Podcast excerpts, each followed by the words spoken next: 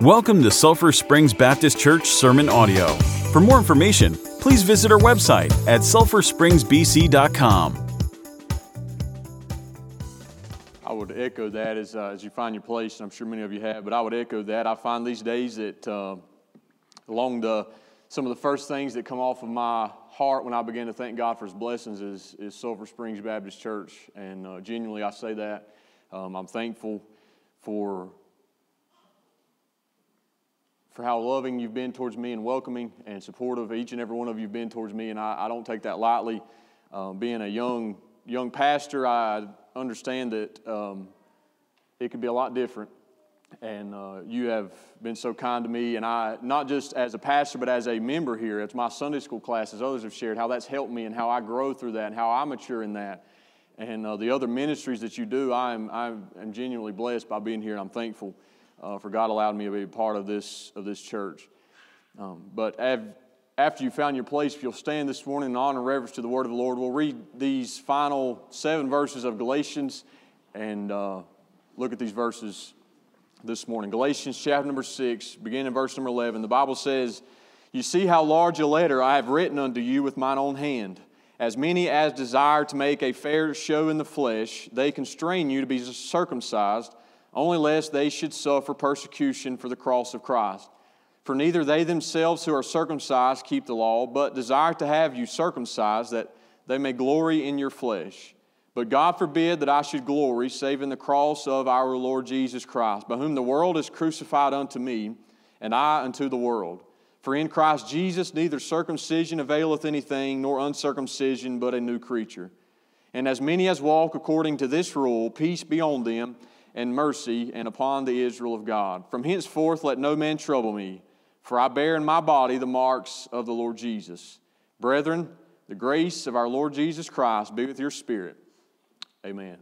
Father, we thank you for the, your word this morning. Thank you for the sweet uh, service we've had, God. Thank you for the testimonies that have been shared. And, and Lord, no doubt everyone here has been, has been helped, has been blessed today to ponder the goodness of God. And Lord, I pray that you keep those thoughts upon our mind. And Lord, I do believe genuinely and truthfully that that helps us, Lord, in the midst of the chaos and the destruction and the heartbreak that we often experience in a world that is cursed by the effects of sin. Lord, I'm thankful that we have such a ray of light in this world, and that light is you, God. And we thank you for who you are. Lord, you could be much different, but Lord, you are good. And uh, Father, we thank you for the truth that your goodness and your mercy will follow us all the days of our life. Lord, no matter where we go, what strength it can give us to know that we'll not go there without your goodness.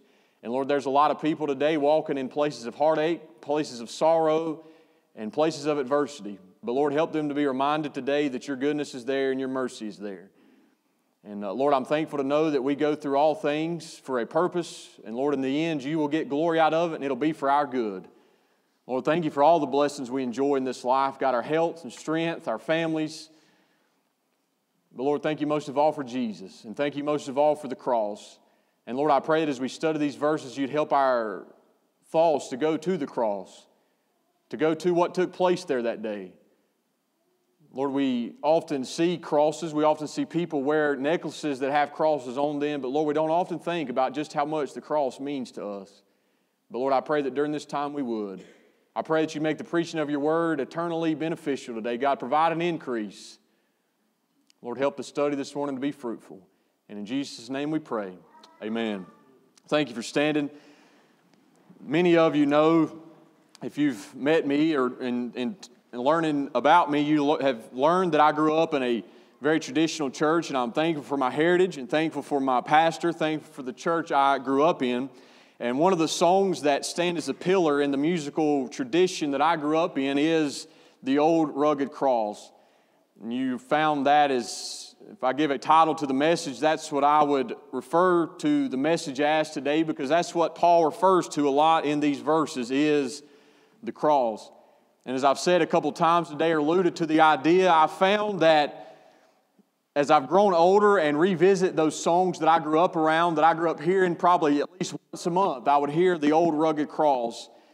And a lot of times I would hum through the words as the choir was singing, and I would not really think about what the song was saying.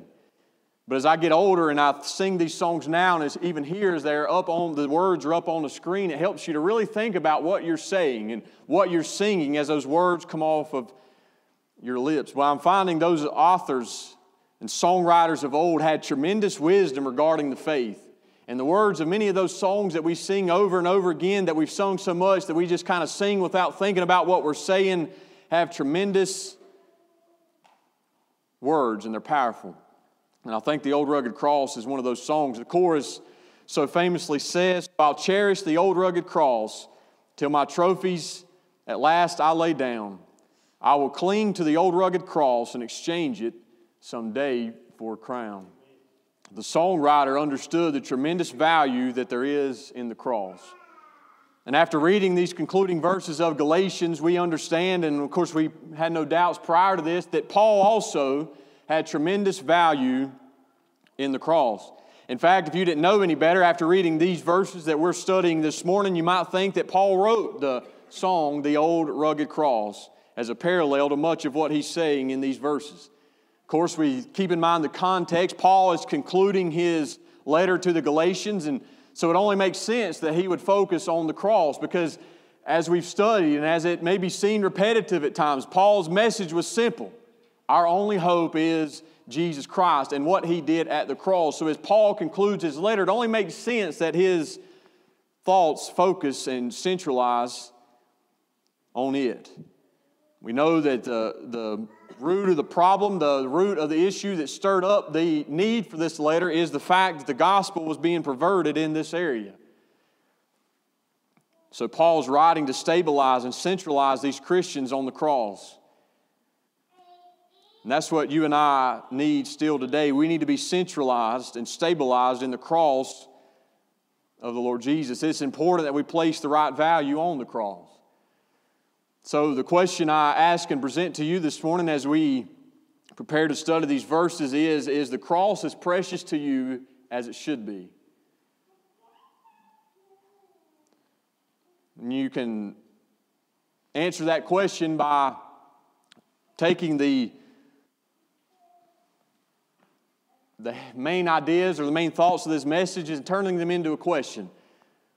The first thought is suffer for the cross. And so the question of that would be, if you want to know if the cross is as precious to you as it should be, we answer this question: are you willing to suffer for the cross?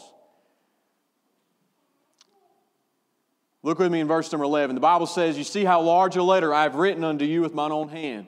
Many commentators say what Paul is saying here is up to this point, and this is a practice Paul used in other letters that he wrote in the New Testament, that he was verbalizing to a secretary or to a, a person who was actually pinning down his words, but Paul was telling that person what to write. Well, at verse number eleven, Paul takes the pen himself, and he's writing the words himself now. It could mean also, others say, that he just means, you see how he, he was probably using... He could have been using capital letters to write this letter, whereas most of the time you would not have done that. And he, but the point, either way you look at it, either way you interpret that, the point is Paul is placing an emphasis upon what he's been saying. And Paul is letting these believers know, again, this is no small issue. And you see Paul's sincerity and Paul's genuine concern for these believers in Galatia. And so then he goes back to these false teachers. He says, "As many as desire to make a fair show in the flesh, they constrain you to be circumcised, only lest they should suffer persecution for the cross of Christ." The people, these, these individuals that had come into the church that, if you read commentaries, that we refer to as Judaizers, they are trying to come in and, and blend the law and, and what they can of, of grace and of the cross and make it into one big thing. They're concerned with one thing, according to verse number twelve, and it's to make a fair show in the flesh. They want the outside to look good regardless of, of where their heart's at, regardless of where they are on the inside. They don't care about that.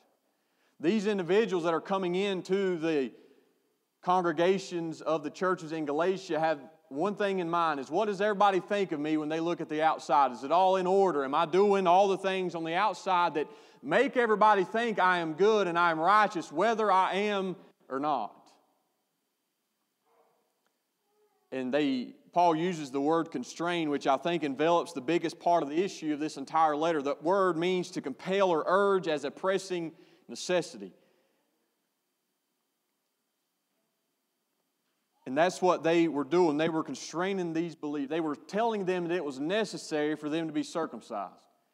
And that's not the case. If these believers were saying that this is our preference, that we like this better than the alternative, that's one thing. But when you begin constraining, to use that word, on people, things that the Bible does not constrain you with itself, then they're falsehoods. And people's trying to deceive you. We're not constrained by anything but the Scripture. You're not constrained. I have my preferences like anybody else, but you're not constrained by my preferences that have no biblical foundation.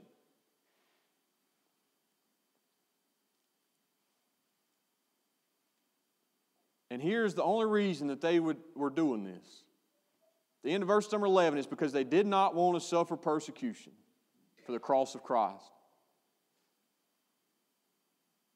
The early chapters of First Corinthians, in those early chapters you learn that the gospel is a stumbling block to the Jews and it's foolishness to everyone else.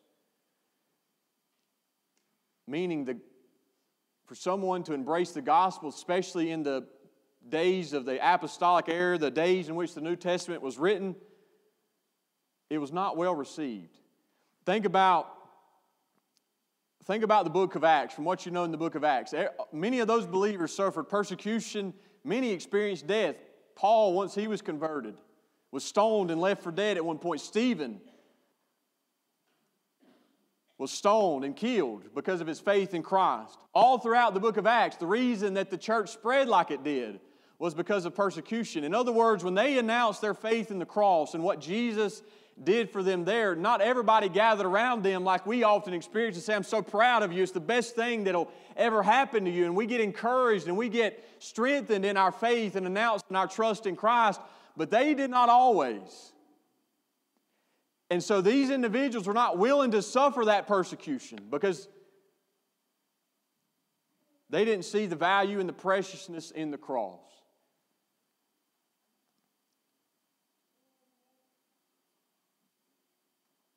Paul in Acts twenty-six is sharing his testimony, and when he gets to the part where Jesus was crucified and resurrected from the dead, the individual he's testifying to named Festus says, Paul, thou art beside thyself, much learning doth make thee mad. He makes fun of Paul. He says, Paul, you've lost your mind. In Second Corinthians chapter eleven, Paul explains all that happened to him for the gospel's sake. He was beaten with rods, he was stoned, he, has, he experienced three shipwrecks, he was attacked by robbers, he was attacked by his own countrymen, he went without food, he went without water, he was in prison. Paul didn't have life good because he was faithful to the cross of Jesus Christ. And these individuals, these false teachers, were not willing to go down that path.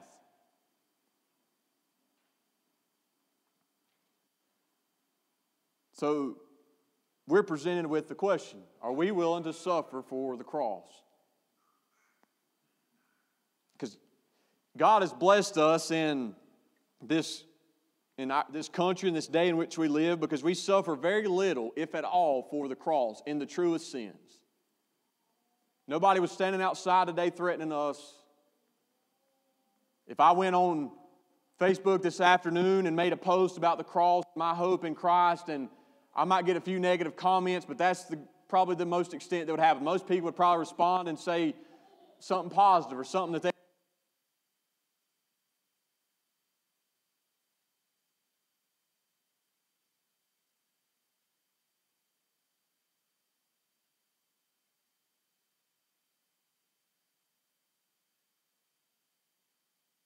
Jesus did for you. If not, then I think it's fair to say that the cross is not as precious to us as it needs to be and as it should be. You see more about the cross and the, the truth that we must be willing to suffer for it. And Paul says in verse seventeen, from henceforth let no man trouble me. So as Paul concludes his letter, he's also, remember we talked about they had attacked him naturally. They're trying to undermine his authority. And he says, let no man trouble me anymore. He says, because I bear in my body the marks of the Lord Jesus. That word marks basically speaks of a brand. The way you might brand an animal, that way somebody knows whose it is. That's, that's the idea behind that word. Paul is saying, I have, he's, he literally has marks where he's been beaten. He literally has places in his skin and on his body where he has suffered for the Lord Jesus Christ, identifying himself as a servant of the Lord. Nobody can attack Paul's sincerity. Someone defined those marks as holy scars. And I could ask you, and I asked myself this morning, do I have any holy scars? And again, it's hard for us to apply that in the sense that I, we don't face physical persecution for our faith, not in this area. But I guess the question would be is, are you willing to gain holy scars if need be? That's how precious the cross should be to you. Now, that's what marked these people, these false teachers, as false, is they had no interest in the cross. They placed no value upon the cross. But then this morning also, if the cross is as precious to us as it should be, then we're going to glory in the cross. Paul says in verse number thirteen, for neither they themselves who are circumcised keep the law. Again, they have no internal, they're not being transformed from the inside. It's all an external thing. They don't, they don't even keep the law themselves. They only care that you are certain that these people they were trying to convert to their false ideology, the only reason they care at all is so that they can glory in their flesh, so that all these false teachers can say, look at all the people we've won, and look at all the people that have trusted in what we've told them, and look at all this crowd that we've gathered, look at all of our popularity. It was about them boasting and them being able to say, look at what I've done, look at the following that I've built, and look at the fame that I have established. That was all they cared about. But then Paul's statement is so powerful, if the Lord will help us grasp what he is saying. He says, God forbid that I should glory, except for in one thing. He does not say that I may glory in my wife or my spouse. He does not say that I may glory in my children. He says, he does not say I glory in all my accolades on the ball field, all the financial status that I have. Paul Paul's one thing he'll glory in is none of those things that oftentimes our boasting is most often rooted in. Paul says, I glory in one thing. It's the cross of our Lord Jesus Christ, by whom the world is crucified unto me and I unto the world. The word glory is translated boast in the New King James Version. If you have a more modern version, it's probably rendered the same way. But that word means to trust in or to live for. What Paul is saying is that I have, I have nothing. I have nothing to make me honorable in the sight of God. I have nothing that amounts to anything in the sight of God except this one thing. It's the cross of our Lord Jesus Christ. That's the only thing that I, that's the only good I have to claim. And if anybody, this is more powerful if you think about who's saying this. This is Paul, who himself in Philippians explained, he says, though I might also have confidence in the flesh, if any other man thinketh that he hath whereof he might trust in the flesh, I more. So he's saying, anybody that thinks that they've done enough good things to be righteous, I can promise you I've done more than they have done. I was circumcised the eighth day of the stock of Israel, of the tribe of Benjamin, an Hebrew of the Hebrews, as touching the law of Pharisee, concerning zeal, persecuting the church, touching the righteousness which is in the law. Paul says, I was blameless. As much as any one human being can keep the law, I kept it. I had zeal for the law. And yet, but Paul is the very one that says, I don't glory in any of that. When Paul says, when I think of the good in my life, I don't think about any of that. I, I can't boast in that. I can't trust in that. I can trust in one thing, and it's the cross of the Lord Jesus Christ. And I don't think that I've been challenged with that this week, and I, so I say, when I say I don't think we, I include myself, really grasp what it means to truly glory in the cross of Jesus Christ, and that be the only thing that we glory in. We find a lot of other things to take pride in, to trust in. But when we truly understand the cross, we will say alongside of Paul, who again had all these earthly accolades to try to lay claim to and try to present to people as something that's worthwhile and beneficial. But he says, I have one thing that I can rightfully glory in.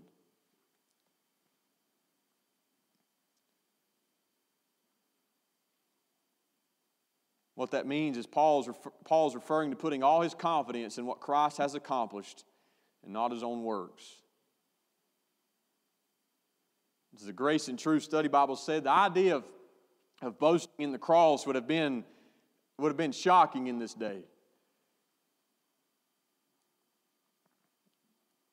Because the cross, people thought if you were if you were crucified on a cross, it was a shameful death because you had broken the law and you were sentenced to death. It would be kind of like saying, I glory in the electric chair today. Be similar to what Paul was saying.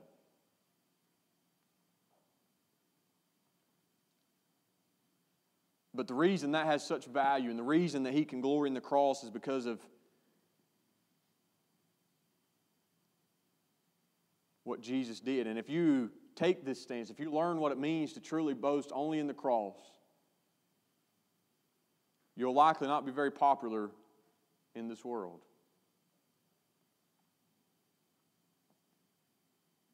But Paul, if we, if you can come to this conclusion, as I studied these verses, this is what I was thinking. If we, if after we close our Bibles today and we'll be finished with Galatians, if you can come, if we, if God would be pleased to bring us to this place, to where we glory in nothing but the cross of the Lord Jesus, then I will be thankful for the fruit that God has provided through this book. That's where we need to be.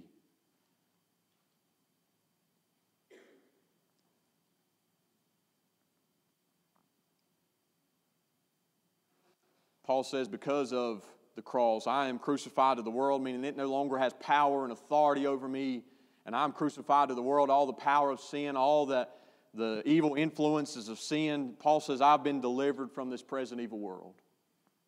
And you have too, if you have put your faith in Christ and been born again. And in the summation again of the whole book in verse fifteen, for in Christ Jesus neither circumcision availeth anything nor uncircumcision, but a new creature. That takes me to one of my favorite passages of Scripture in Second Corinthians five, verses seventeen and eighteen. It says, therefore, if any man be in Christ, he is a new creature. Old things are passed away. Behold, all things are become new. And all things are of God, who hath reconciled us to himself by Jesus Christ, and hath given to us the ministry of reconciliation. You can be made a new creature in one way. It's through Christ. That's why he said you must be born again. In ourselves, we are dead in our trespasses and sins. And nothing we can do or stay away from will ever change that. We have to be made a new creature, and we can only be made a new creature through Christ. So Paul says, everyone that walks according to this rule, to this, this standard, is what that word means. And if you have a modern version, it might translate it as standard. This is God's standard. The cross. He says, if you walk according to this, there's blessings for you. He says, peace be on them and mercy.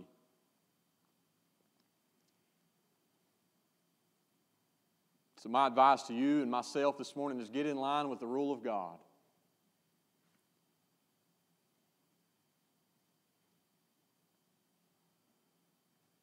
And so then Paul finishes it all up in verse number eighteen. And he says, brethren, the grace of our Lord Jesus Christ be with your spirit.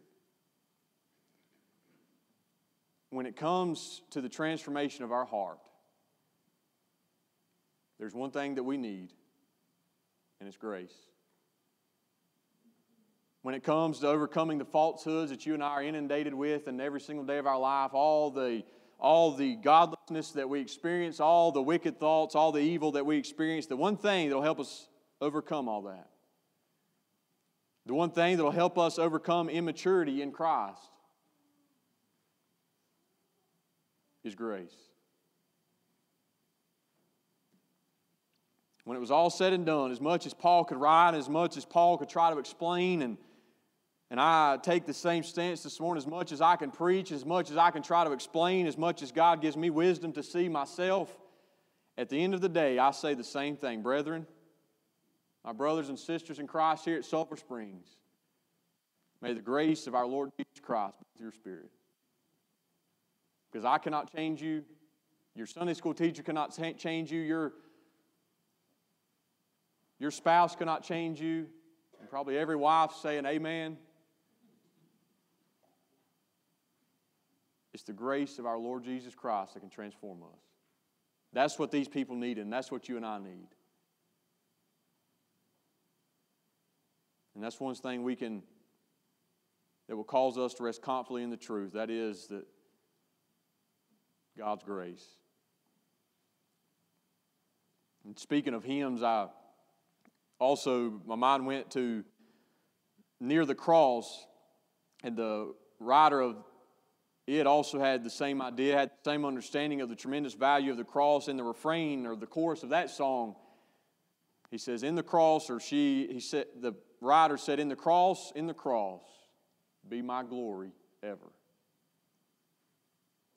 And after studying Galatians, I hope we can understand better why the only boasting we can ever rightfully have in this life is the cross. We have nothing else that amounts to anything.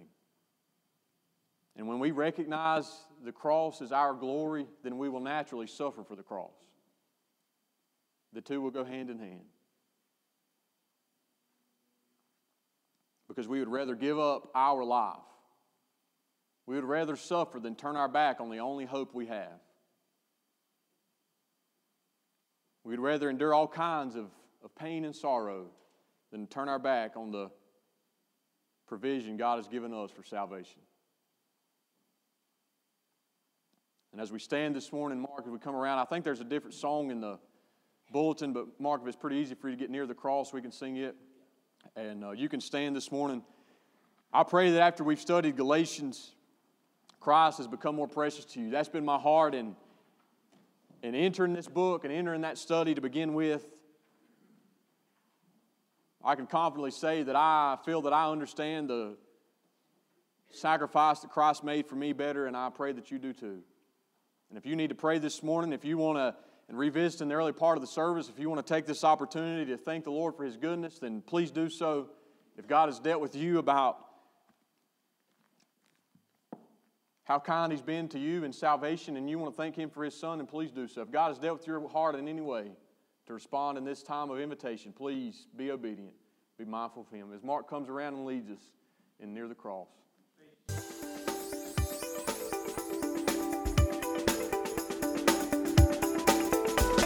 Thank you for listening. Please remember to drop a rating and subscribe to get our latest audio.